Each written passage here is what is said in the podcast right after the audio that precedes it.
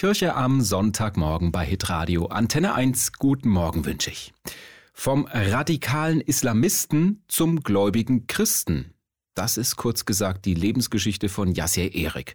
Er war an einem Mordanschlag beteiligt, wurde Christ und von seiner Familie verstoßen, saß im Gefängnis und stand an seinem eigenen Grab. Ja, heute ist Yasser Erik evangelischer Theologe, lebt in Baden-Württemberg und ist mit einer Schwäbin verheiratet. Im Podcast Hoffnungsmensch erzählt er aus seinem Leben.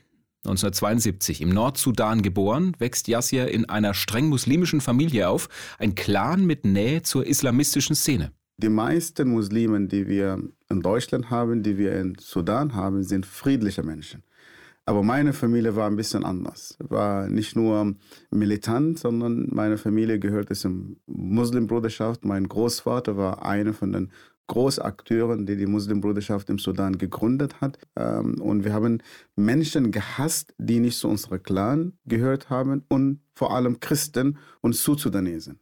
Als Kind geht Yassir in die Koranschule. Dort wurde ich radikalisiert, sagt er. Als Kind habe ich das Wort Toleranz nie gelernt.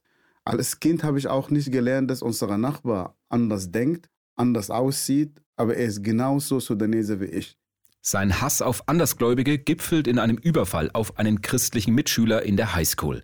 Ein Mordanschlag. Er hieß Zakaria. Er saß neben mir und ich habe ihn gehasst, weil er Sudanese war und weil er Christ war. Und eines Tages habe ich zu meinen Freunden gesagt, wir müssen diesen Zakaria umbringen, weil er ein ungläubiger Mensch ist.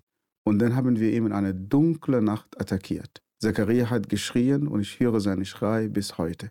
Damals habe ich gedacht, ich habe etwas Gutes vor Allah, vor Gott getan. Dass aus dem überzeugten Islamisten später ein Christ wird, hat maßgeblich mit einer Begegnung und einem Erlebnis in einem Krankenhaus zu tun. Darüber erzählt Jasse Erik ausführlich im Podcast Hoffnungsmensch mit unserem Hitradio Antenne 1 Pfarrer Steffen Kern. Könnt ihr euch anhören auf antenne1.de und überall, wo es Podcasts gibt. Und auch wir hier hören in einer Viertelstunde nochmal rein, wie die Geschichte weiterging.